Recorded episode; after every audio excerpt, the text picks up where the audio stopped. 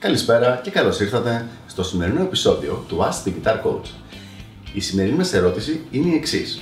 Πώς βρίσκεις τις ιδέες για τα κομμάτια που γράφεις; Μια πάρα πολύ ωραία ερώτηση. Κάποιες παραλλαγές για τη διαδικασία περισσότερο τις έχουμε απαντήσει στο παρελθόν, αλλά η συγκεκριμένη δεν έχει απαντηθεί ποτέ. Υπάρχουν οι τρόποι οι οποίοι χρησιμοποιώ. Θα τους πω λοιπόν όλους, όχι με κάποια συγκεκριμένη σειρά, με όποια απλά ε, μου έρθει. Ο πρώτος τρόπος είναι ένα κομμάτι το οποίο βασίζεται στο intro riff του, δηλαδή στην εισαγωγή του. Να έχει κάποια μελλοντική συγκεκριμένη εισαγωγή, η οποία είχε ε, φτιαχτεί από μόνη της, δηλαδή κάποια στιγμή μου είχε έρθει αυτή η φράση στο μυαλό, η οποία ήταν όμως μια ρυθμική φράση, θα μπορούσε να χρησιμοποιηθεί σαν intro σε ένα κομμάτι. Η εισαγωγή ας πούμε του suspension disbelief ή του weird thing είναι ιδέες οι οποίες μου είχαν έρθει από μόνες τους, τις είχα γράψει κάποια στιγμή και λέω θέλω να φτιάξω ένα κομμάτι βασισμένο πάνω σε αυτή την ιδέα. Πάμε στον τρόπο νούμερο 2 λοιπόν. Εκεί είναι που έχουμε τη μία συγκεκριμένη μελωδική φράση για τη βασική μελωδία του κομματιού.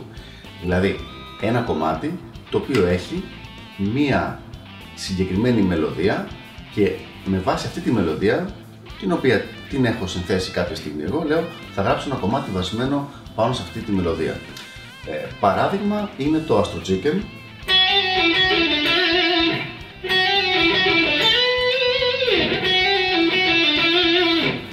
Αυτή λοιπόν είναι μια βασική μελωδία, πάρα πολύ εύκολη, την οποία λέω, όπ, μ' αρέσει, θα βασίσω ένα κομμάτι πάνω σε αυτή.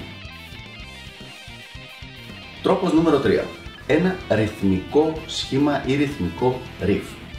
Ε, το Power Gambit, ένα κομμάτι από τον τρίτο δίσκο μου, αλλά τον έχουμε, το έχουμε βάλει και σε κάποια συλλογή μέσα, είναι πολύ τυπικό παράδειγμα.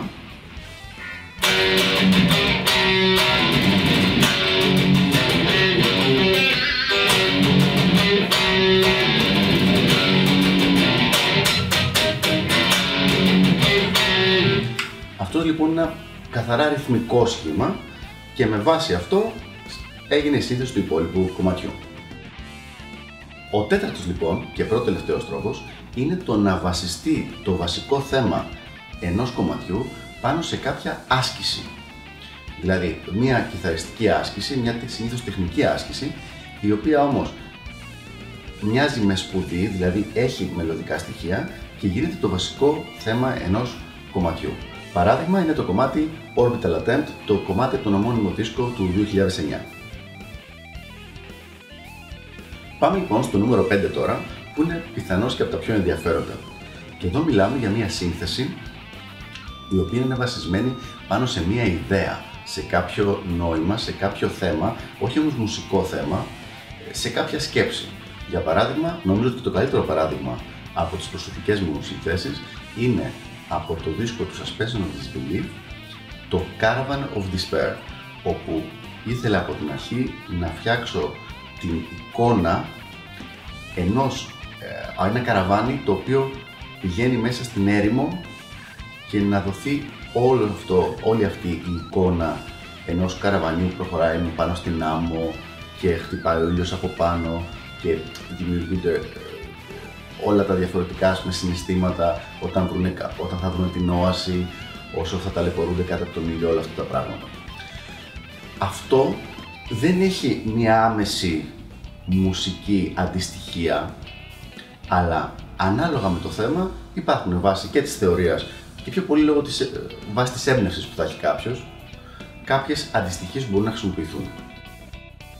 Αυτές λοιπόν οι πέντε είναι οι διαδικασίες οι οποίες χρησιμοποιώ στη σύνθεση των κομματιών μου.